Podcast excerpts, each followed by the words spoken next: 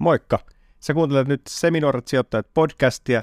Meillä tulee uusi jakso joka torstai Podimoon, ja nyt sä voit kokeilla Podimoa 60 päivää maksutta aktivoimalla tarjouksen osoitteessa podimo.fi kautta seminoorat. Tota... No mikä se sitten toinen pää, että jos kymppi on se minimi, niin mikä sitten, kuinka paljon näistä voi tehdä? Joo, on mä siis sen osto ja tota noin, niin myyntihinnan välillä on ollut jopa niin kuin 100 tonnia, että to, toki se remppa niin kuin on, on siinä välissä, mutta niin kuin yli 70 tonnia, niin parhaimmillaan on ollut kuitenkin se. Seminuoret sijoittajat podcast. Studiossa Joel Harkimo ja Jani Junnila. Tervetuloa jakso kasin pariin. Tämä on mennyt aika nopeasti tämä kahdeksan jaksoa. Niin on. Ei ole kuin mitä neljä jäljellä. Ollaanko me päätetty, että me tehdään 12 jaksoa tälle kaudelle? Hei, mun mielestä me voidaan tehdä joka viikko. Niin. 52, 52 jaksoa vuodessa. Joo, pohditaan sitä vielä, että kuinka, kyllä joku pieni tauko tuossa voi tehdä ihan terää jossain kohtaa, mutta... Mä taas sanoin, että rautaa kun, tau, tautaa, kun rauta on kuumaa. Just näin.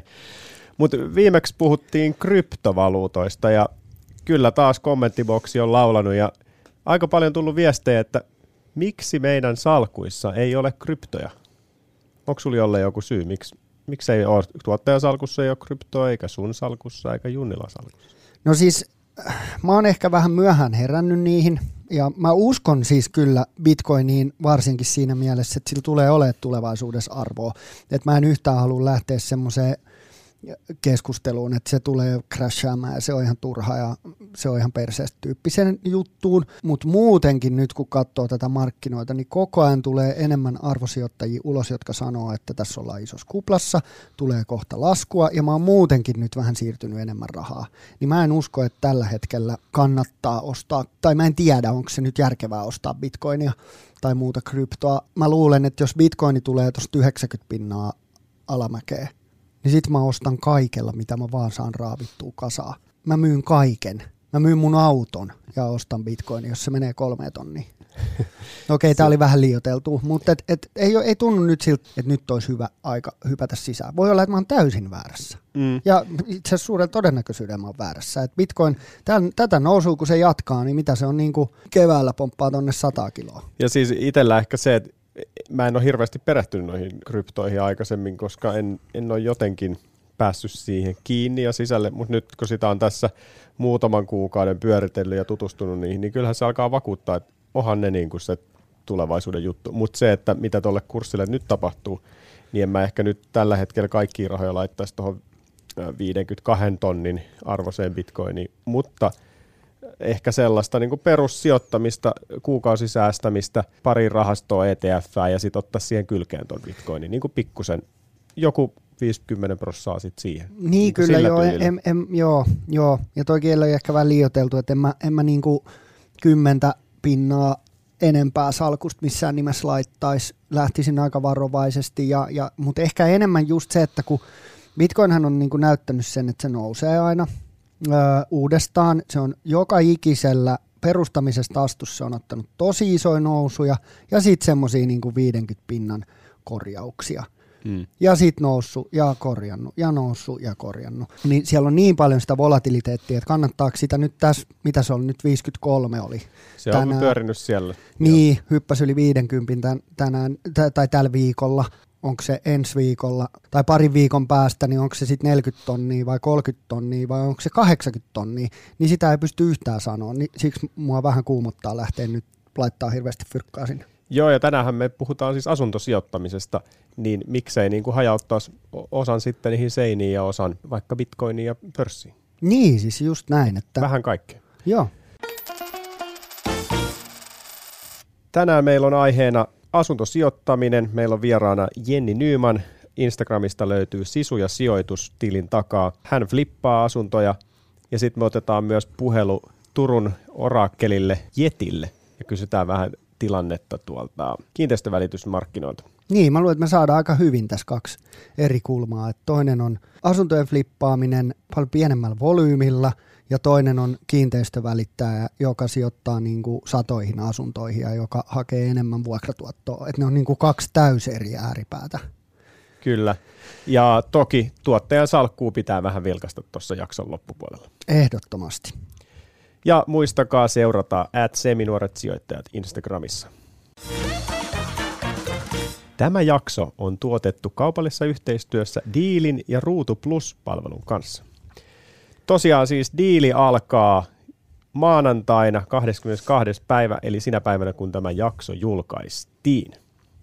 Ja meillähän on täällä studiossa itse asiassa niin kuin ammattilainen. Joelhan on ollut diili, Oletko ollut kahdella eri kaudella? Joo, kahdella eri kaudella. Mä olin 2013, mä tein julkisdiilin, se oli mun ensimmäinen TV-projekti, todella kuumuttava kokemus, tosi hauska, tosi opettava, mutta todella kuumuttava kokemus. Sitten 2000, mitä se nyt sitten on ollut, 2017-2018, viimeisin kausi, minkä Jallis teki, niin olin siinä, siinä haettiin meidän esports-firmalle työntekijää. Se oli kyllä myös ihan nasta kokemus. Joo, tällä kertaa Jaajo on nyt hakemassa yritysimperiumilleen työntekijää, joka vastaa sitten niistä. Ja me ollaan saatu jo käsiin noita jaksoja, me ollaan pikkusen katsottu, mutta ei voida liikaa spoilata niistä, mutta siis kyllä se on koukuttava sarja, varsinkin tälleen, kun kiinnostaa vähän tämä talous ja tämmöiset. Jaajokin on totuttu näkemään aika semmoisissa viihteellisissä asioissa mukana, ja tässä se niin kuin, sillä palaa käämit siellä jo heti ekas jaksossa, ja se, siinä on vähän draamaa.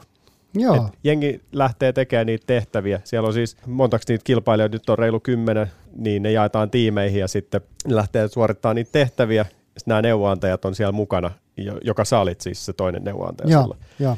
Niin ettekö te mene siellä niiden mukana ja tarkkailette, teette vähän kirjanpitoa ja sitten kerrotte sitten sille bossille, että mikä siellä oli meininki ja vähän juoruutte sitä, että toi tämä Joo, ei joo ky- kyllä se just näin on, että mä en, en, en tiedä miten Jaajon neuvonantajat on toiminut, mutta kyllä meikäläinen silloin kun mä olin, niin mä olin oikeasti ne tehtävät niin kuin aamustiltaa mukana seuraamassa ja katsomassa, että et, kun tuossa niin kuin oikeasti haettiin työntekijää, siinä on aika erilainen se rekryprosessi, niin kyllä mä oikeasti halusin nähdä, että miten ne toimii ryhmässä ja kuka sanoi mitä. Et monet on kysynyt multa, että paljon sä sitten olit siellä oikeasti mukana ja varmaan tuotanto kertoi, mitä oli tapahtunut. Niin joo, toki mä sain tuotannon näkökulmaa myös, mutta, mutta mä olin kyllä siellä niin kuin katsomassa niitä kilpailuja ihan niin kauan kuin ne kilpailut oli. Mm. Että et ei se ollut mitenkään silleen, että – oli, näyttäytyi kamerassa siinä alussa ja teki yhden nopean haastattelun ja sitten lähti himaa kaivelemaan munia, vaan, vaan kyllä ne oli tosi pitkiä päiviä ja siinä mielessä nuo diiliprojektit oli aika uuvuttavia, että siinä ei kyllä ehdi tehdä mitään muuta siinä ohella. Joo, on mielenkiintoinen, kun ne nytkin joutuu hankkimaan erilaisia tavaroita, hakea kalakeittoa ja pelipaitoja ja erilaisia juttuja. Sitten jotkut feilas ja ekas jaksossa se tippuu yksi kaveri, että nopeasti siellä niin kuin lähtee. Mä en tiedä, Jaajolla on oma tämmöinen maneeri, oliko Jalliksella joku, mutta Jaajolla on sellainen, että se napsauttaa sormea ja osoittaa – saat potkut. Okei, okay, Jalliksella oli enemmän tämmöinen vanha pyssyt. Mä muistan, että Bassoradion keskustelupalstoilla ne hehkutettiin Jalliksen diili, että tuleeko tuplapyssyt, ja se tarkoitti niinku tuplapotkut. Aa. Ja, ja tota, siitä aina keskusteltiin, mutta Jalliksella oli pyssyt ja, ja Jaajolla on sitten napsautus. Joo, ja tosiaan Ruutu Plussasta pystyy katsoa tätä diiliä. Meillä on koodi, jolla sä pystyt hankkimaan sen Ruutu Plus-palvelun hyvään hintaan, eli neljä kuukautta 25 euroa. Ja siellä siis sä voit katsoa diiliä pikkusen etukenossa, mitä ilmaispuolella, ja sitten siellä tulee myös erilaisia sarjoja. Nyt selviytyjät alkaa, ja Temptation Islandkin on itse asiassa parhaillaan käynnissä, jos sellaiset kiinnostaa. Mutta tosiaan tuommoinen seminuoret diili koodilla pystyy lunastamaan mm, ruutu.fi kautta lahjakorttisivulta tämän tarjouksen. Meillä on Jaajokin tulossa tässä vieraaksi lähiaikoina ja puhutaan sitten lisää diilistä. Joo, sitten tämä on just hyvä, sitten me päästään grillaa Jaajoa. Eikä niin, että Jaajo grillaa kilpailijat, vaan me grillataan Jaajo. Näin on. Mutta tosiaan Seminuoret diilikoodilla ruutu.fi lahjakortti sivustolta pystyy hankkimaan tämän edullisemmin. Nyt siirrytään sitten asuntosijoittamiseen, joka on ollut todella toivottu aihe meidän podcast-kuulijoille. Asuntokauppa käy kuumana, hinnat on noussut koronasta huolimatta ja nyt meillä on vieraana täällä Jenny Nyyman. Hei, kiitos, että mä sain tulla tänne mukaan ja äh, mä oon tosiaankin Jenny Nyyman, mm, asuntosijoittaja, jonkun mielestä ehkä ei asuntosijoittaja, koska mähän aina myyn ne asunnot, että nehän sitten ei ole mulla aina välttämättä edes asuntoa. Ja mä oon myös äiti ja mä oon yrittäjä ja mä oon kaikkea siitä välistä. Niin sä, sä oot keskittynyt flippaamiseen Niin, nimenomaan. Kyllä. ka- kansankielellä flippaamiseen. Joo. Joo. Eli sä ostat asunnon halvalla, teet siitä nätin, remppaat ja myyt sen voitolla. Kyllä, Näin, yksinkertaista. se on tavoite. Miten sä oot lähtenyt tähän hommaan? No, mä tota noin, niin miten mä nyt oikeastaan lähdin tähän? Ää, en tiedä, mikä se alkuperäinen ajatus, se on ollut aina siellä taustalla, koska kyllähän varmaan suuri osa ää, ihmisistä ymmärtää, että asunnot on ihan ää, hyvä tapa kerää itsellensä pääomaa, että on se sitten se oma tai se on sijoitusasunto tai mitä tahansa. Siitä sitten lähti se ajatus ja ensimmäisen tuommoisen sijoituskohteen, kun mä sitten ostin, niin mulle ei, mä en edes tiennyt silloin, että mä flippaan sen kohteen, vaan mä ajattelin, että mä ostan tänne, että pitäähän mulla olla jotain niin sijoituksia, muutakin, kuin mitä, mitä nyt meni 30 kuussa johonkin Nordean kautta. Mä olin siis raskaana ja mä päätin, että nyt mun pitää aikuistua ja alkaa sijoittaa oikeasti. Ja silloin mä ostin sen ensimmäisen sijoituskohteen. Ja paljon siitä aikaa nyt. Se oli vuonna 2017. Ja montaks näitä asuntoja nyt siitä eteenpäin on sitten tullut hankittua ja Niitä on, flipattua? joo, niitä on ollut nyt seitsemän kappaletta ja mähän en tee enää niin kuin henkilökohtaisesti niin kuin ostele ja remppaa ja myy, vaan no, yritysten kautta ja sitten mulla on myös ää, muitakin, eli siis tämmöisiä niin kuin pääomasijoittajia, joiden kanssa mä teen töitä, että ei tarvi aina ostaa itse, jos ei ole hirveästi rahaa. Jos me puhutaan nopeasti meidän asuntosijoitustaustoista, niin, niin onko sulle Jani jotain niin kuin kiinteistösijoituksia? On mulla omistusasunto ja mökki. Ja mä tiedän, onks, voiko niitä nyt sijoittamiseksi sanoa, koska mä käytän ja asun niissä, että kukaan ei maksa mulle niistä. Mutta ootko, ootko katsonut niitä silleen, että niissä voi no, nousee, kun sä ostit vaikka mökin, niin katsoit sä, että tässä voi nousta arvotaan hyvällä alueella vai ostit sä vaan sen, koska se oli helvetin kiva?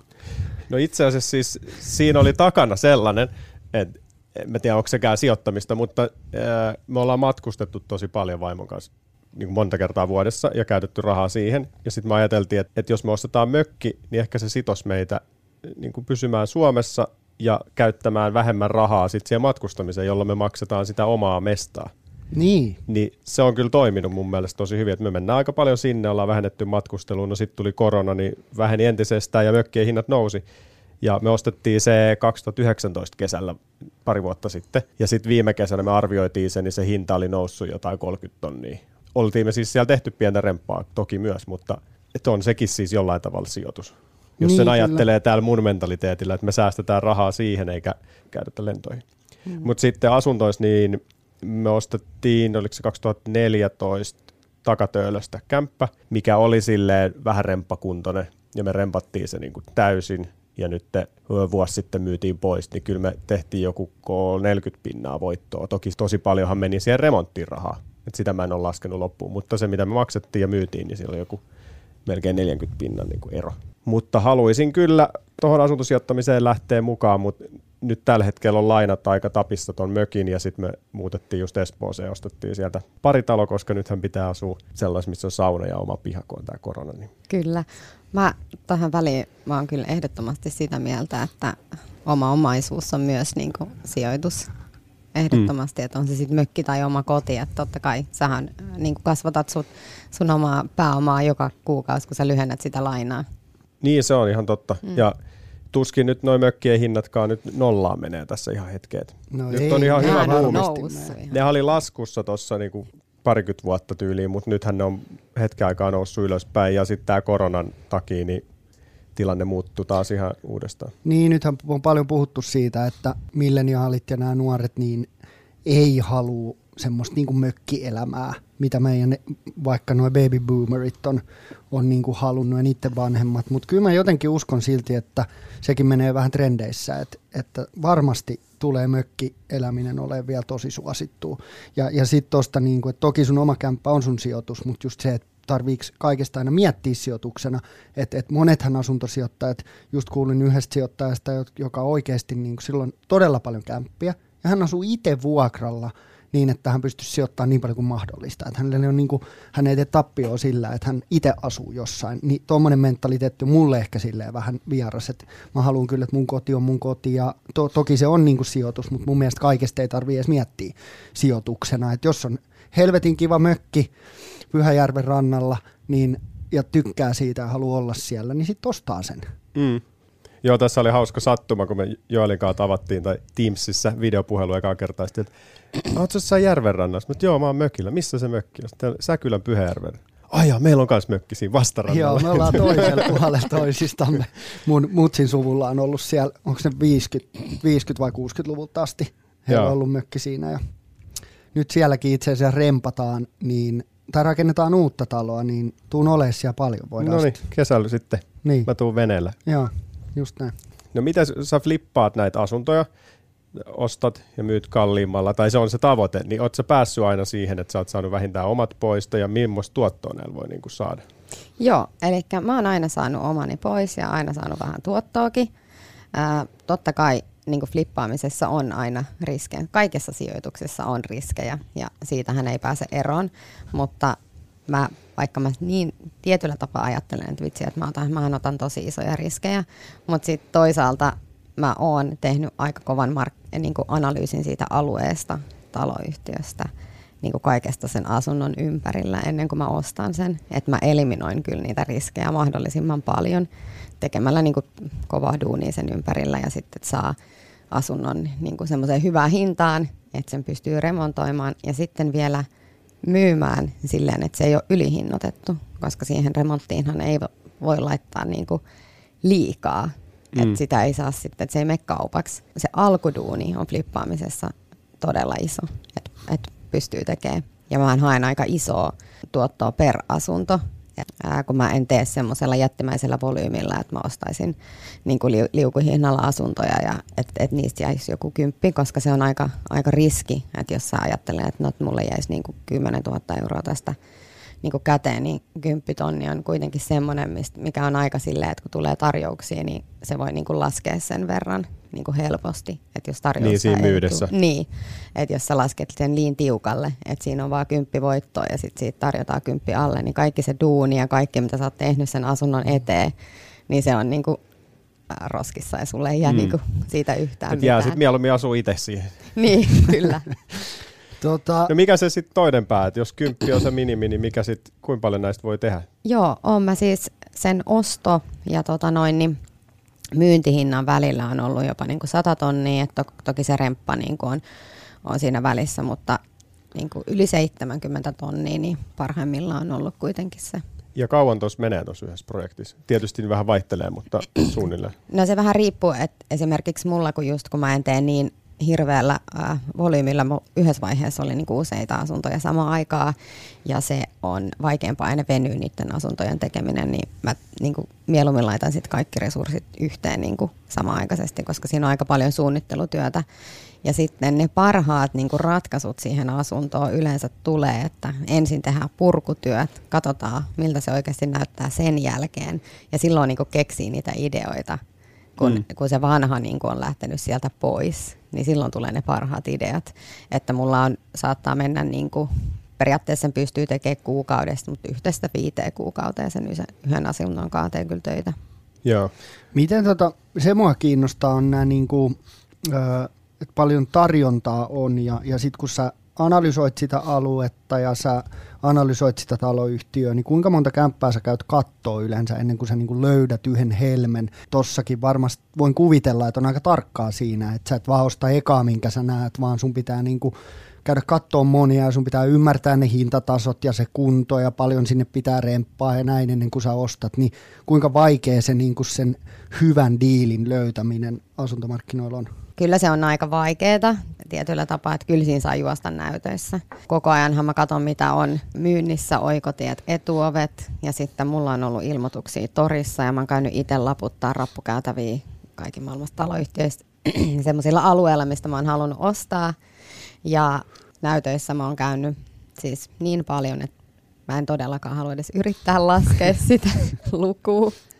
Mutta samaan aikaan, kun käy näytöissä, niin mähän tutustun aina sitten välittäjiin ja niillä ehkä saattaa olla valmiiksi tiedossa, että tulee joku toinen, kun mä te kerron niin kuin mun aikeista ja mitä mä etin ja mitä mä haluan. Ja, ja sitten jokaisesta asunnosta, mitä on tullut tehtyä, niin oppii myös jotain mitä mä haluan välttää esimerkiksi jossain toisessa, niin joka kerta kun mä oon yhden asunnon tehnyt, on se sitten oma kohde tai jonkun muun kohde, niin seuraavan kerran kun mä menen näyttöön, niin mulla on vielä yksi asia listalla, mitä siinä ei saa olla tai pitää olla. No heitäpä muutama tonne kuulijoille, että mitkä on sellaisia juttuja, mitkä on mitä sä oot oppinut tuossa, että mitä pitää ottaa huomioon? No yksi on esimerkiksi niin keittiökaappien syvyys, että jos se on joku pieni asunto, joku yksiö jossain ää, kallion nurkissa, niin siellä on paljon semmoisia asuntoja, missä on semmoinen, ne ei ole standardisyvyyksiä, että normaalisti keittiössä aina se 600 mm, mm. 60 senttiä, niin sitten on semmoisia, että siellä on 50, niin sitten kaikki uunit, kaikki kalusteuunit, jotka laitetaan, niin nehän on aina 600 syviä nykyään. Mm. Että sitten jos sä haluat jonkun ekstra uunin, ekstra altaan, joka on eri kokoisia, niin sitten se alkaa jo maksaa aika paljon enemmän.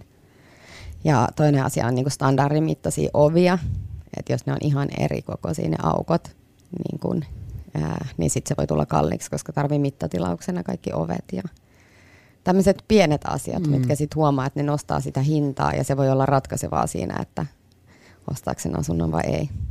Niin ja sitten jos sä ostat sen asunnon ja remppaat sen, niin e-, eikö se pointti ole se, että tässä flippauksessa erottaudut sillä, että sisustat sen nätisti ja siellä on erikoisia ratkaisuja, sitten kun porukka selaa niitä asuntoilmoituksia, niin se sun juttu erottuu sieltä ja sit, sillä sä teet sen niin kuin voiton sit loppupeleissä. Joo, se on yksi tosi iso asia on se, se niin kuin, että, että se ei ole samanlaista bulkkia kuin kaikki muut. Että jos on kymmenen asuntoa tarjolla, kaikki on saman hintaisia ja kaikissa muissa on niin kuin valkoiset ovet, valkoiset seinät ja tämmöiset niin kuin perus, mitä näkee niin kuin uudiskohteissa.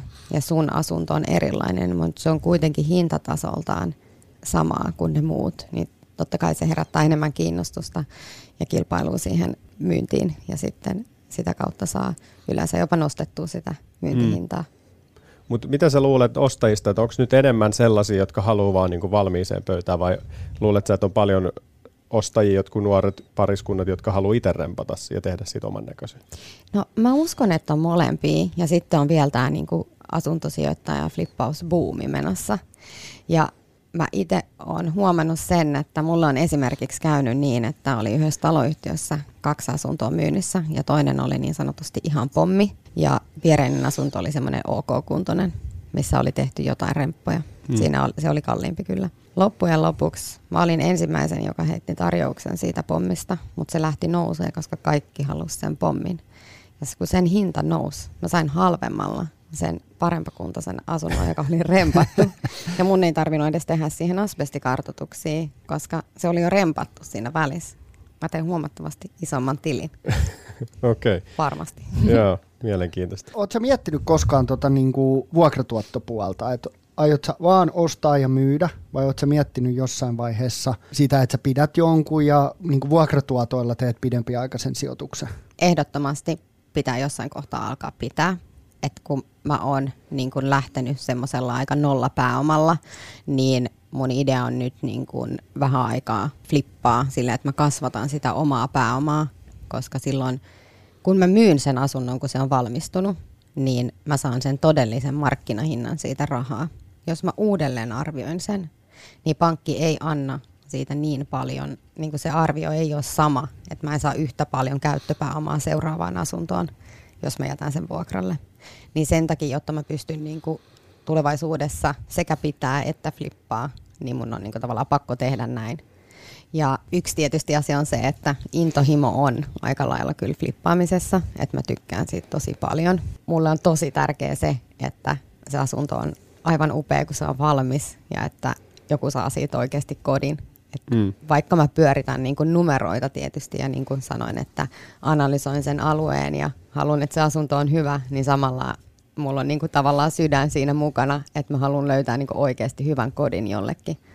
Että sit sen takana pystyy seisomaan, kun se myy ja on silleen, että vitsi, toi teki hyvän kaupan. Joo. Ja mä tein tilin. Mutta niinku, nyt sä missaat sen, sit sen perusarvon nousun, mikä asuntoihin tulee. Joo. Ainakin pääkaupunkiseudulla on ollut kova kasvu. Joo. Niin sitten sillä vuokraamisella sä voisit saada senkin.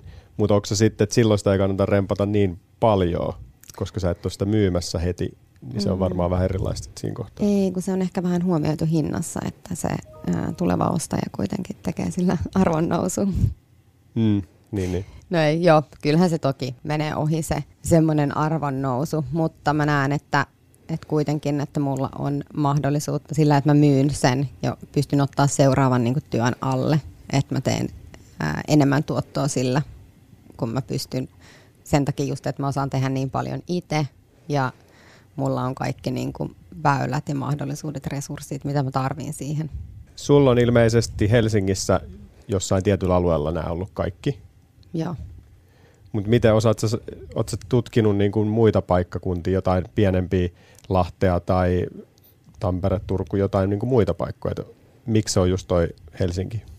No yksi asia on mun mielestä ehdottomasti se paikallistuntemus. Joku kohde voi näyttää papereilla tosi hyvältä ja että se on ihan täydellinen, mutta se voi olla silleen, että ää, lähiympäristössä ää, naapuritalot on huomattavasti halutuimpia ja sillä taloyhtiöllä tai sillä alueella on joku tämmöinen huono leima, mitä sä et tiedä, jos et sä tunne aluetta. Ja mä en sitten taas tunne Turkuun ja Tamperetta ja Lahtea mm. ja näitä. Mm. Niin sen takia mä eliminoin sen riskin sillä, että mä sijoitan semmoisilla alueilla, mitkä mä oikeasti tunnen ja tiedän jollain tavalla. Ja mä oon käynyt siellä ja myöskin se, että mä pystyn äh, huomattavasti helpommin tietysti myös remontoimaan, niin kun ne on lähellä omaa kotia. Mutta periaatteessa matikka toimii missä vaan kaupungissa, jossa vähän arvot pysyy. Joo, kyllä, ehdottomasti. Että mä oon sen takia pysynyt niin kuin, semmoisilla alueilla, mistä neljöhinnat on aika isot. Että semmoisilla alueilla, jotka on, jossa neljöhinnat on niin pienet remontilla, sä meet jo yli sen, mitä sä voit saada siitä asunnosta remontoimalla sen, niin se ei ole järkevää. Että heti kun neljöhinnat alkaa olla hirveästi alle 4000 euroa, niin se ei ole niin kuin oikein enää mun alue.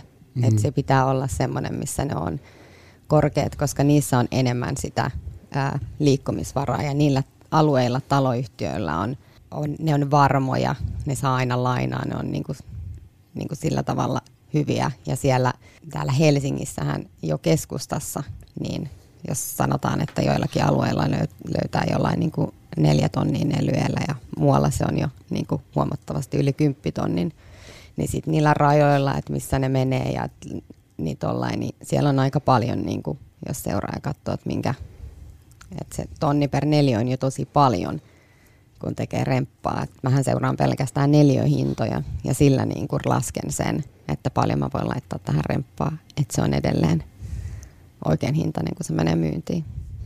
Miten tota, se, se mua kiinnostaa tosi paljon, kun, kun me ollaan saatu Janin kanssa paljon viestejä siitä, että ä, aihe kiinnostaa, ja meillä on ollut paljon semmoisia niin viestejä, että hei, kiinnostaa sijoittaminen, on nyt aloittanut näin päin pois. Ni, niin meidän kuuntelijoista varmaan iso osa jengiä on semmoisia, jotka ei ole vielä niin kuin lähtenyt tähän mukaan, varsinkaan tähän asuntosijoittamishommaan, niin miten sitä lähtee niin kuin nollasta tuota rakentaa? Miten sitä kannattaa lähestyä? Ja sitten vielä sekin, mä joskus muutama vuosi sitten itse mietin, että olisi mielenkiintoista testata. Ja tutkia sitä markkinaa ja lähteä flippaa. Sitten kun mä tajusin, että mä osaan laittaa töpselin seinää ja siinä on mun niin kuin remppaosaaminen, niin, niin, tota, niin miten sä ylipäätänsä löydät niitä tyyp, sulla on varmaan joku kiinteistövälittäjä, joka suosittelee sulle kohteita, joka jeesaa sua, sulla on varmaan joku luottoremppajätkä, joka hoitaa sun kanssa niin kuin näin, niin mitä kaikkea siihen niin kuin aloittamiseen, miten sä aloitat ja mitä kaikkea siihen tarvitaan? Mm.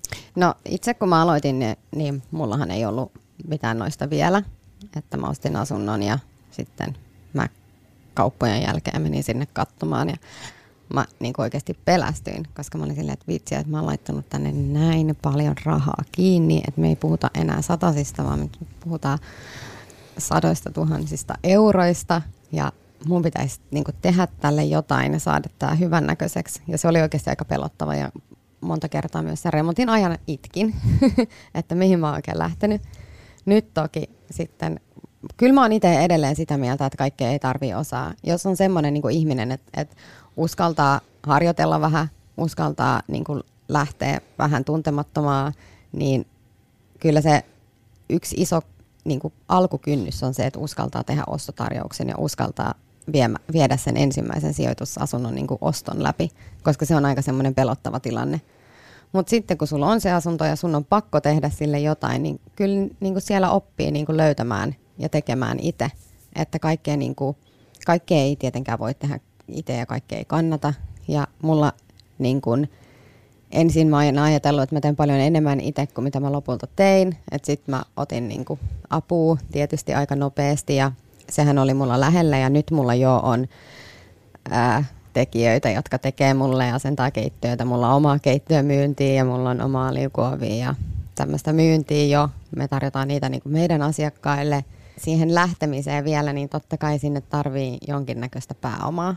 Kaikki ei ole ehkä ehtinyt säästää sitä rahaa vielä itselleensä, ää, niin silloin pääoma voi olla joskus myös jotain muuta kuin rahaa. Et se voi olla osaaminen, se voi olla aika tai jotain muuta, missä pystyy sitten ehkä auttaa jotain toista ja itse hyötyy myös siitä.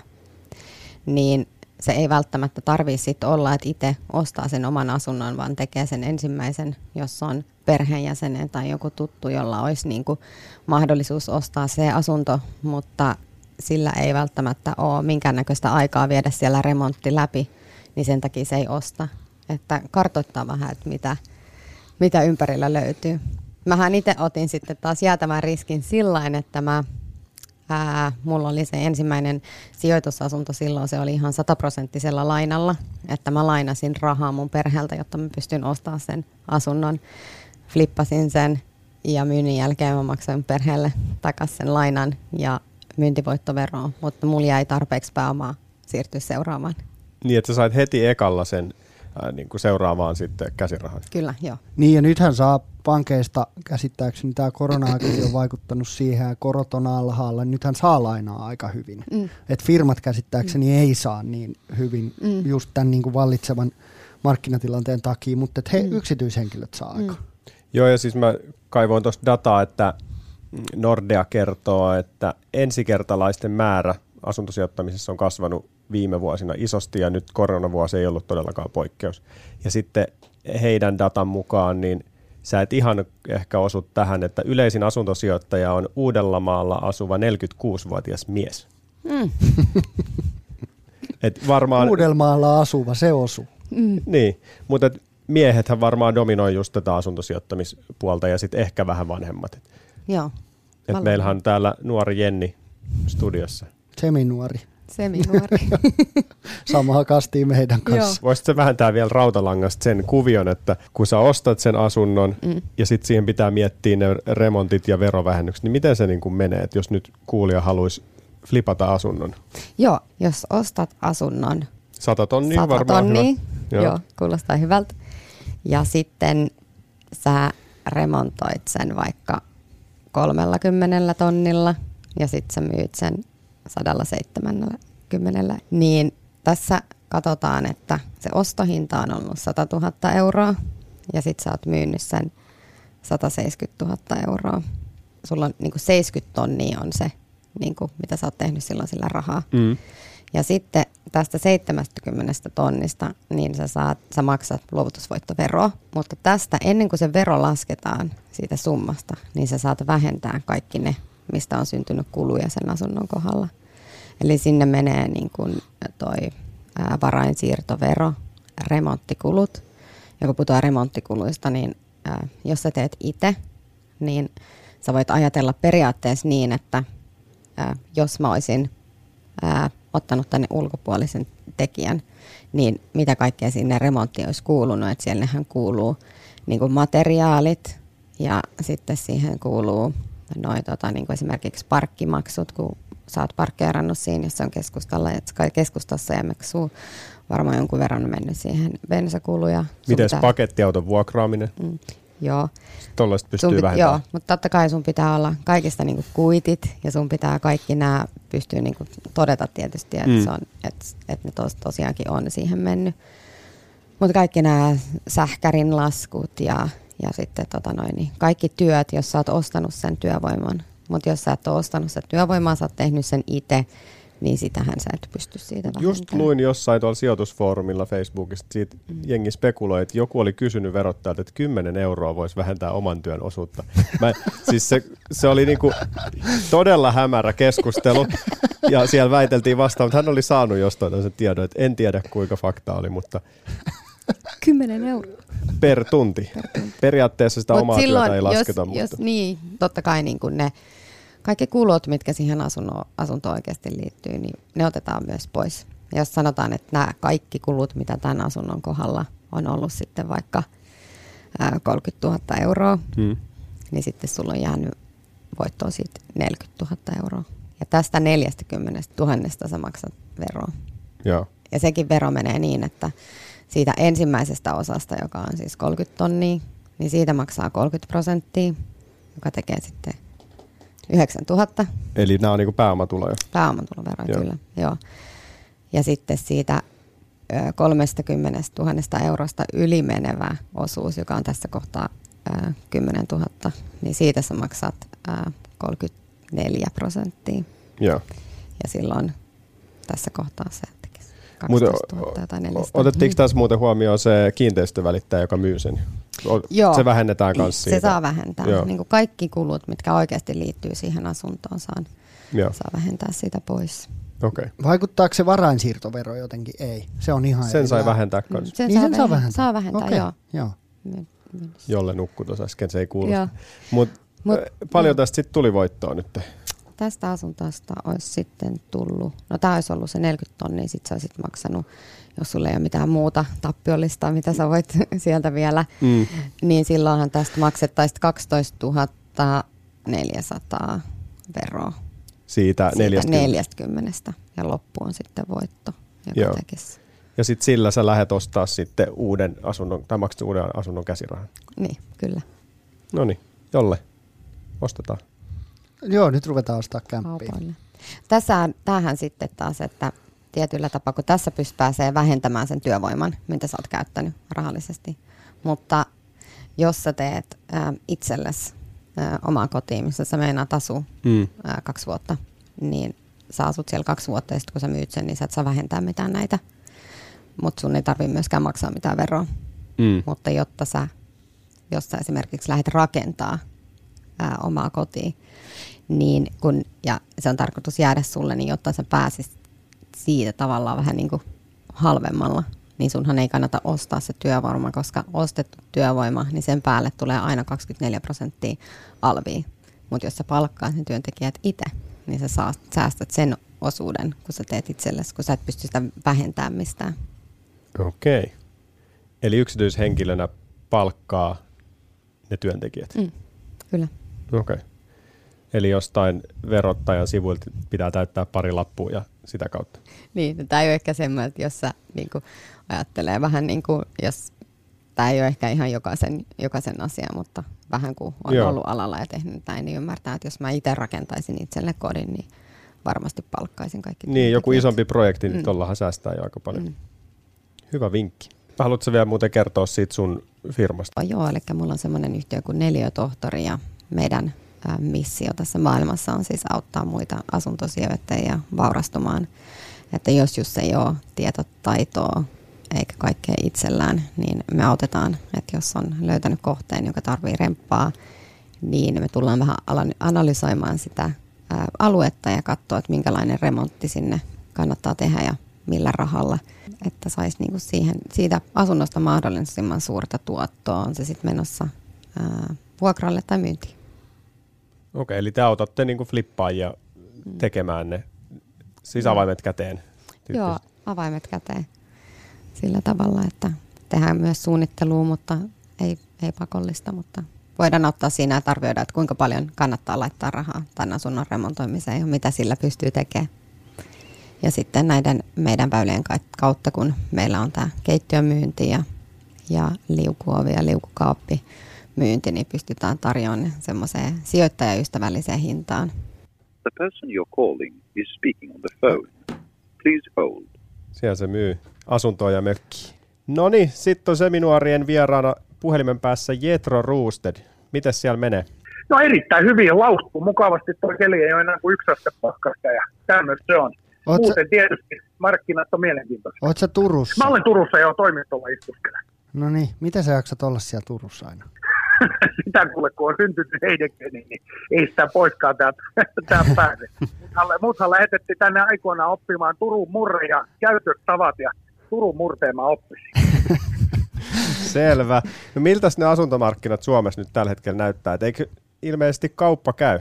Joo, nyt on ollut todella mielenkiintoinen vuosi puolitoista takana, että tietysti koronasta ei sen enempää jauhaa, mutta korona pelättiin pysäyttämään nämä markkinat ja niin se ihan hetkellisesti tekikin tietysti, kun ihmiset toi sokissa, mutta kyllä vuosi on ollut nyt todella, todella hyvä asuntokaupasta ja kauppa käy nyt on nimenomaan ne, mitä aina mediassakin hekutetaan, myyjän markkinat, niin ne on tällä hetkellä kyllä vahvasti voimissa ja se tarkoittaa tietysti sitä, että kohteita ei ole niin paljon ja sitä tarjontaa, mitä ostajille voisi tarjota, niin se tarkoittaa tietysti meidän välittäjille tiukkoja ja hyviä aikoja. No mites kun toi eh, Suomessa hinnat on noussut koko viime vuoden, koronasta huolimatta ilmeisesti alkuvuosikin on ollut tota, nousujohteista, ja asuntojen lainojen myönnettiin joulukuussa ennätysmäärä, ja syksyllä 2020 niin on ollut 317 000 asuntosijoittajaa, niin onko näitä asuntosijoittajia tullut sun mielestä lisää? Näkyykö se tuolla kentällä? Sanotaan näin, että asuntosijoittajan profiili on muuttunut melkoisesti.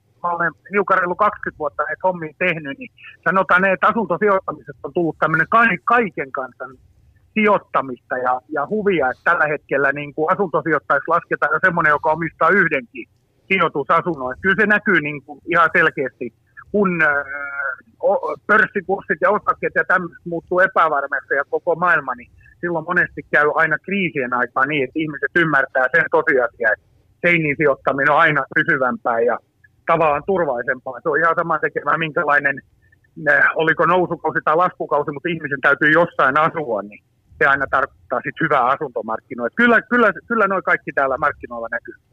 Joo, se mun pitää kysyä sulta, kun sä oot kiinteistövälittäjä, mutta sä oot myös iso asuntosijoittaja, että sä oot kertonut, että sulla on satoja, satoja asuntoja, niin me ollaan Jennin kanssa puhuttu tässä just, just kun hän flippaa ja sitä tekee, keskittyy ehkä enemmän siihen niin kuin hyvän alueen nopeeseen flippaamiseen, niin, niin sä oot käsittääkseni enemmän, odotat enemmän vuokratuottoa. Joo, joo, kyllä se niin kuin selkeästi, mä olen sinne päin suuntautunut. Se flippaamisessa ja tällaisessa on, on hyvin puoli, mutta siinä on myös valtavasti huono puoli, jos katsoo pitkään tähtäimellä juttuja, että flippaaminen on muuttunut vähän sellaiseksi, oikeastaan remonttireiskaa saadaan siitä syystä, kun hän näytti telkkarissa, miten seitsemän minuutissa rakennetaan uusi paska uusi, niin meidän kansa luulee, että kaikki on saanut itse remontoida. Ja ihan niin se joo, niin me lähdetään tämmöisistä määristä, niin semmoiseen solidimpaan tuottoon me puhutaan niin kuin asuntosalkusta. Mutta olen, olen joitain satoja asuntoja kyllä slipannutkin. Joo, miten, tota, miten sä näet sitten nämä markkinatilanteet, että, että Helsinki, sanotaan, että Helsingissä on tosi kovaa se arvonnousu, muualla Suomessa on paljon muuttotappioisia kuntia, tota, mm. jotka jossa niin kuin hinnat laskee, mutta vuokratuotto voi nousta, tai sitä kautta vuokratuotto nousee, jos vuokrat kehittyy, mutta hinnat laskee, niin, niin mikä on sun mielestä niin kuin paras tapa lähteä, ja, ja mitkä on sun mielestä Suomessa niitä mestoja, missä se niin kuin paras tuotto tehdään? Niin, jos aloitetaan nyt vaikka mistä, mistä kaupungissa tehdään paras tuotto, niin tällä hetkellä on, on selkeästi niin kuin Turku, Tampere, Jyväskylä, Rovaniemi, sitten puhutaan vähän pienemmistä kaupungeista, Rauma, Lahti ja tämän kaltaiset jutut. Eli, ja nyt itse asiassa yllätys yllätyksenä Kemi. Eli mihin tulee tämmöisiä suuria sijoituksia, niin se tarkoittaa, ja pitkäaikaisia sijoituksia, niin se tarkoittaa yleensä hyvää asuntosijoittajalle. Se, että tota, minkä kaltaiseksi tämä markkina nyt sitten muuttuu ja mitkä on ne niin peikot siellä, mitä saattaa ta- taustalla olla, niin tällä hetkellä tietysti kun asuntosijoittajat paljon pahoittelee noita vanhoja 60-70-luvun taloja ja niistä, niistä haetaan sitä isoa ja vahvaa vuokratuotta, mikä onkin totta, sen parhaiten saa, niin se on sitten, sitten yksi, yksi riskipuoli. Mutta jos katsotaan esimerkiksi pääkaupunkiseutua ja siellä tapahtuvaa sijoitustoimintaa, niin äh, tällä hetkellä tuotot on tosi pienet.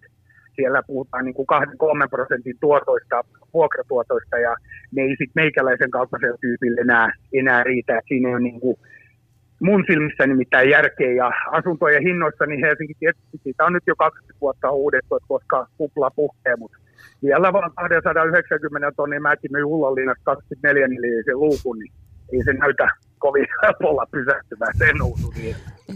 Hurjia on luvut. Täällä on Jenny Nyman, moi. Moi. Mä, mua kiinnostaa vähän kans toi, se on toi sun oma tapa sijoittaa, eli Sijoitat sä itse niin kuin, vanhoihin asuntoisiin vai uudiskohteisiin? Nimenomaan vanhoihin. Tuo uudiskohde on hankala kohde sijoittaa. Pankit tänä päivänä määrittelee vakuusarvon niin erikoisella tavalla tietysti nyt on pankkien normien mukaista, mutta sehän menee niin, että jos on 50 000 ja velkaosuus on 50 000, yleensä niissä on tämmöinen 50-50 suhde noissa RS-kohteissa, niin se tarkoittaa sitä, että pankki vähentää ensin sen lainaosuuden pois siitä kauppahinnasta. Näin ollen uuden kohteen vakuusarvoksi, vakuusarvoksi ja nolla, nolla, niin silloin on tämmöistä velkavivuttamista, mikä on tietysti ihan, ihan per, perusterminologiaa asuntokaupassa ei pysty käyttämään. Ja sen takia mä olen profiloitunut niin kuin kokonaisiin kerrostaloihin ja niiden sitten pilkkomiseen ja niitä myydään pienemmille sijoittajille niin, että me suodaan tietysti voitto joka suuntaan niin pienimmissä parteissa. Tämä on oikeastaan se meikäläisen niin kuin strategia ollut viimeiset kymmenen vuotta. Okei. Okay. Meillähän siis kuulijakunta ehkä koostuu tällaisista piensijoittajista, niin saat vähän eri kaliberi, että saastat kerrostalon kerrallaan. Niin, niin kuin sanottu, että mä olen tätä reipas 20 vuotta tehnyt ja, ja se on sitten tuonut ehkä, ehkä hiukan enempi paukkoja liiveihin tehdä sitä tällä, tällä tavalla ja tietysti se profiili on sitten noussut. Mäkin aloitin yksitelle ja niitä sitten yritin itse rempata ja pisti ja myin ja osti ja pidin kohteen ja tällaiset. Tämä on vaan kasvanut niin helvetisti tämä touhu, että nyt se on sitten tällaista. Et ne, on niin kuin piene, pienempänä sijoittajana tällä hetkellä, niin voi luoda toivoa, että 20 vuoden päästä asiat, jos te kaikki lappuna ja korttine oikein, niin voi olla sitten toisen näköistä. Ootko sä tota noin, niin tehnyt tämmöisiä, että nyt kun jää paljon toimistotiloja tyhjäksi ja tällaisia, niin ootko tehnyt tämmöisen, ostanut niin kuin kiinteistöosakeyhtiön, joka olisi esimerkiksi ollut ää, vanha toimistotila, muuttanut sen mm. asunnoiksi ja tehnyt siitä asunto-osakeyhtiön? Joo, kyllä me ollaan muutama, muutama sellainen tehty ja myöskin sellaisia, että asunto-osakeyhtiöt on ollut, ollut niin kuin, puhutaan kivijalkatiloista, tämmöisiä toimi, toimistotiloja, liiketiloja, niistä on muutettu sitten asunnoiksi.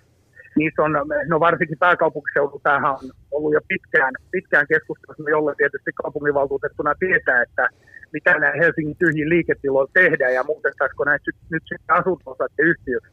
Se on tota, oma hommansa, siinä tulee sitten vähän kaavoja opiskelua ja tällaista, mikä on mahdollista ja mikä ei, mutta sen verran voin pienemmin sijoittajia sanoa, että ennen kuin menet innoissanne ostamaan noita kivijalka liiketiloja ja kuvittelette ne muuttavan ne asunnoksi, niin muistakaa, että siellä tulee heti sellaisia ongelmia, kuten esimerkiksi vastike.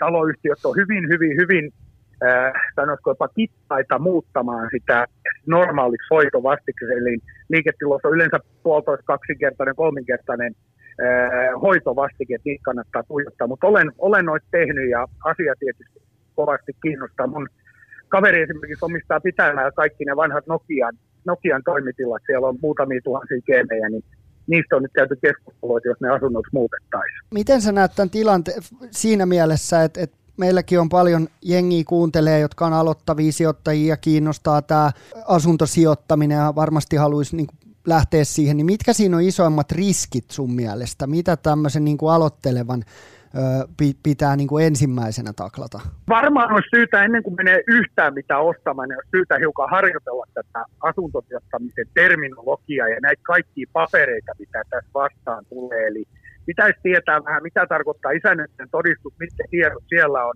olennaisia ja relevantteja. Sitten pitäisi tietää yhtiön järjestys ja olisi kovin kovin suotava, että osaisi tilejä ja tasejakin lukea. Eli toisin sanoen tietäisi sitä, mitä ostaa. Nyt kun on tämmöinen markkinahuuma päällä, että kaikki haluaa nyt niin kovasti sijoittaa, sijoittaa asuntoihin, mikä on tietysti mun kannalta ja mun mielestä ihan hyvä asia, niin pitäisi vaan niin kuin harjoitella hetken aikaa, eikä suoraan lähteä soitelleen sotaa.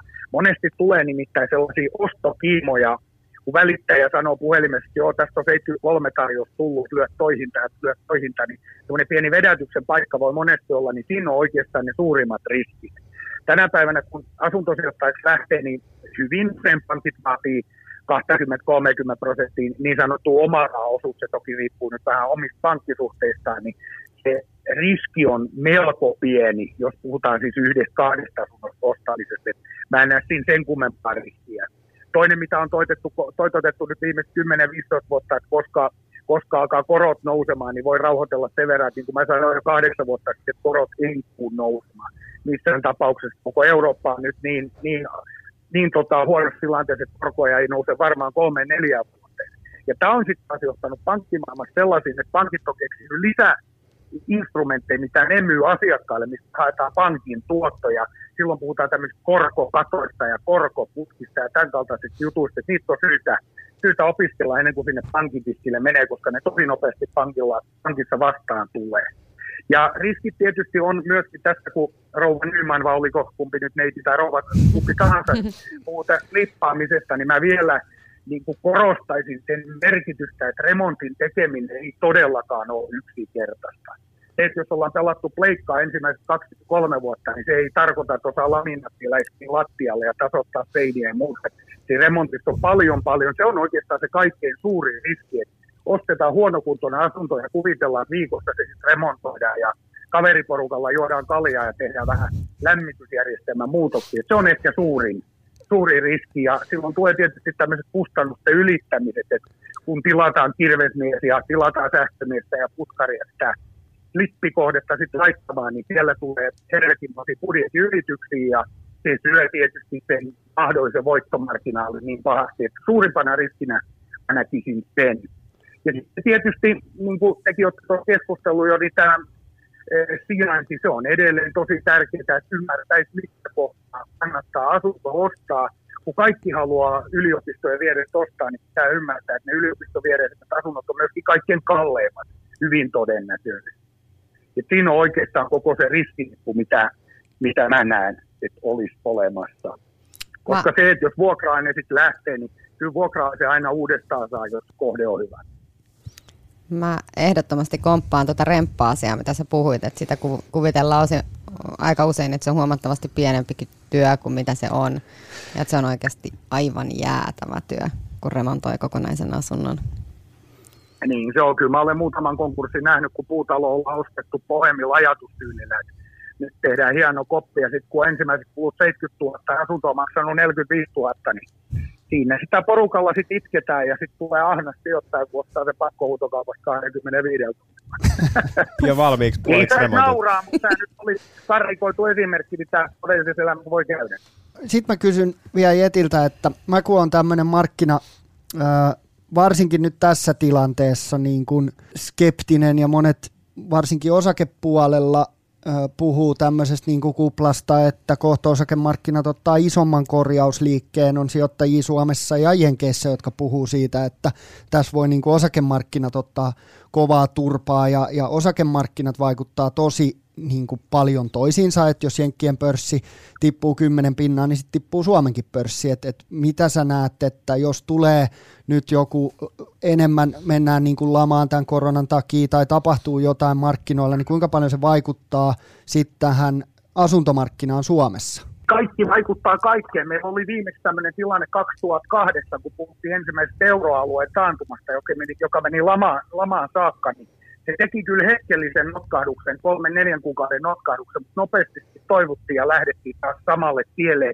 Osakemarkkinat yleensä, kun siellä tapahtuu, ja siellähän nyt tapahtuu koko ajan, ei nyt päivittäin, mutta viikoittain jo joku helvetin skandaali päällä, niin se tarkoittaa kyllä sitä, että nämä ihmiset, jotka ovat piensijoittajia osakemarkkinoilla, niin ne alkaa pelkäämään sitä valtavaa riskisyyttä, mikä bisneksessä on, niin niitä on sitten tullut tänne asuntomarkkinoille heidän rahojen kanssa. Että totta kai jos puhutaan jostain subprimeista, mikä lähti Jenkeistä ja tuli aaltona joka puolelle, missä asunnot oli äh, roskalainojen velan vakuutena, niin se vaikutti siellä, mutta Suomessa tämän kaltaisia ei ole ollut, eikä tämmöistä viritelmää Suomessa olekaan. Että mä olisin siinä mielessä levollisin mielin, että jollei ne tämän kurjempia ne heilahdukset on, niin ei tässä asuntosijoittajalla mitään hätää ole. Niin, se on, se on yksi itse mikä mua kiinnostaa, että luulet sä, että asuntomarkkinat voi hyötyä tästä, koska nythän niin kuin esimerkiksi bondeihin ei kannata laittaa rahaa, koska ne korot on niin pienet, ja jos nyt on niin kuin kryptoja tai osakkeita, jos ne ottaa niin kuin hirveän dropin, niin eihän siellä ole oikein mitään, mihin sitä rahaa laittaa. Niin voiko asuntomarkkinat oikeastaan hyötyä siitä, että osakemarkkinat kautta kulta kautta kryptot ottaa niin kuin dippiä? Äh, mun mielestä kyllä voi, että jos me katsotaan vaikka niin kuin Helsingin pörssiä, siellä oli pitkään edustana orava rahastot, joka perustui pelkästään asuntosijoittamiseen, eli heillä oli valtavasti kohteita ja se vietti sitten pörssiin ja siellä se sai erittäin lennokkaa alun, mutta kyllä mahdottoman lennokkaa loppuunkin. Tämän kaltaisia yhtiöitä pörssiin on ihan varmasti tulossa. Et meillähän on tietysti pojamoja tällaisia niin kuin isoja, isoja tehtaita, niin voisin kuvitella, että näitä alkaa siirtyä pörssiin ja sitä kautta asuntosijoittaminen sitten hyötyisi näistä pörssiheilahtelusta, että se oma stabilitisalkku ja sen arvo nousi. Se olisi ainakin yksi semmoinen niin kuin päällimmäinen hyötyjä tässä. No mut hyvä, kiitos Jetro tästä. Ei mitään kiitoksia. Teillä vaan kovasti kaikkea hyvää ja turvallista matkaa, niin kuin sanotaan. Kiitos. No niin, ja hyviä Moro. kauppoja. Moi. Kiitti, moro. Moi. Moi. No tänään on ollut vähän asuntosijoittamista. Ollut kyllä hyvä setti. Kiitos, Jenni. Joo, kiitos todella paljon, että tulit vieraksi. Mistä sut hei löytää, jos, jos kuuntelijat haluaa seurata sua? Kiitos, että sain tulla. Ää, mut löytää Instagramista semmoisen ää, tilin alta kuin at sisu ja sijoitus. Eli tulee siitä, että minähän alo- aloitin sillä, että mä sijoitan sisulla enkä rahalla. Aika hyvä. Sisu ja sijoitus. Joo. Joo. Oi, joo. Mahtavaa. Kiitos sulle. Ja seuraavaksi me katsotaan sitten jolle tuottajan salkut viikkokatsaus. Kyllä. Tuottajan salkku, Yes. jolle Tällä viikolla ei unohdettu. Hehe. ollaan nousussa nyt 68 pinnaa, äh, 68 dollaria ollaan plussalla. Mä ajattelin, mitä siellä on, mitä siellä on tapa 68 pinnaa. 68 dollaria. Joo, ollaan plussalla. Mutta äh, mitäs täällä on tapahtunut? Siis Borgwarnerillahan oli jotain uutisia siellä. Yrityskauppa. Joo, Borg Warner osti Akasolin, joka tuottaa litiumakkuja ja varsinkin niin kuin liikenteeseen, mutta heillä on enemmän busseja, veneitä, raskaampaa kalustoa, rekkoja ja työkoneita. Ja mä luulen, että tämä on aika vahvaa niin kuin Borg Warnerin strategiaa, että kun he nimenomaan tekee noihin niin kuin autoihin ja muihin liikkumisvälineisiin, niin tekee noita moottorinosia ja näitä, niin heillähän on ollut tämä perinteinen niin kuin bensamoottori on ollut iso osa heidän bisnestään, mutta ihan selkeästi hekin nyt niin kuin uskoo tähän sähköistyvään liikenteeseen ja haluaa satsata siihen. Et sehän oli tosi positiivinen uutinen. Se oli mun mielestä 880 miljoonaa oli se kauppa. Se on Saksassa ja Jenkeissä toimiva firma ja näin. Et, et varmasti niin kuin järkevää Borg Warnerin strategiaa. Ja nythän sitten se osake pomppas. Et, et jos tulosjulkistus, he oli ostanut sen Delphi-teknologian, silloin se pomppas. Tulosjulkistus oli hyvä. He tekevät niin järkeviä yritysostoja, jotka vie heidän strategiaa eteenpäin, niin sitten tulosjulkistus tiputti sitä osaketta, niin nyt se onneksi pomppasi takas. Joo, sehän oli ky- 10 pinnaa tuossa plussalla, nyt se on tasaantunut tuohon seitsemään. Joo, Mutta sieltä on tullut nyt ihan hyvä. Mitä Square hän porskuttaa täällä 16 pinnan se on, se on hyvä. meidän hankintahintaan nähden siis. Just näin. Ja tota, Square äh, ei ole vielä tulosjulkistusta, että et se on 23. helmikuuta, niin me saadaan se sitten Seuraavaan jaksoon. seuraavaan jaksoon. Ö, Ja sitten Solar Edge oli tehnyt ö, paremman tuloksen kuin mitä odotettiin. Joo, no sehän näkyy tuossa jo vähän aikaa sitten, että se oli aika paljon pakkasella meillä, 24 pinnaa ja nyt se on tuommoinen 10 prossaa pakkasella. Niin, se on Muut on kaikki noussut plussalla. siellä. Se on ainut, mikä on pikkusen kyykyssä. Joo, ja SolarEdge siis, he teki siis 98 senttiä liikevaihtoa, 358 miljoonaa, ja Wall Street odotti, että he tekee 66 senttiä ja 355 miljoonaa. Eli he teki ihan positiivisen tuloksen. Uskon, että kasvaa aika paljon ja on niin kuin hyvät mahdollisuudet tulevaisuudessa olla iso osake. Et ihan hyvä, hyvältähän tuottajan salkku nyt näyttää. Kyllä, mutta kyllähän se tiedettiin ostaessa, että toi Solar Edge on kallis, mutta me nähtiin siinä, että siinä on kyllä tulevaisuuden mahiksi. Niin, ja jos me tonni dollareita sinne laitettiin, ollaan kuusi, 68 plussalla. niin, niin ihan meikäläisen matikalla, niin se on niin 6,8 pinnaa. Et se on ihan hyvä. Mm. Se on ihan hyvä tuotto. Toki nyt markkinoilla menee aika lujaa ja niin kuin ylämäkeä vaikuttaa olevan enimmäkseen, mutta Ei mitään. Tämä oli hyvä jakso. Käytiin tiukka, tiukkaa keskustelua asuntosijoittamisesta, opittiin paljon flippaamisesta ja me jollekaan ollaan nyt perustamassa yritystä, jolla me aletaan flippaamaan sitä asuntoja. joo, satoja asuntoja.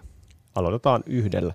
Mutta kiva, kun kuuntelit taas ja muista seurata at seminuoret sijoittajat Instagramissa. Ja tosiaan vielä muistutuksena, että jaksohan oli diili kautta Ruutu Plus yhteistyö ja voit hankkia Ruutu Plus tuotteen neljäksi kuukaudeksi 25 eurolla ja katsoa jaksoja hieman etukäteen ja siellä on vaikka ja mitä muutakin sisältöä. Koodi on Seminuoret Diili ja se lunastetaan ruutu.fi kautta lahjakortti. Ei muuta kuin ensi viikkoon. Ensi viikkoon, kiitos paljon. Joo. Moikka. Sä kuuntelet nyt Seminuoret sijoittajat podcastia. Meillä tulee uusi jakso joka torstai Podimoon ja nyt sä voit kokeilla Podimoa 60 päivää maksutta aktivoimalla tarjouksen osoitteessa podimo.fi kautta seminuoret.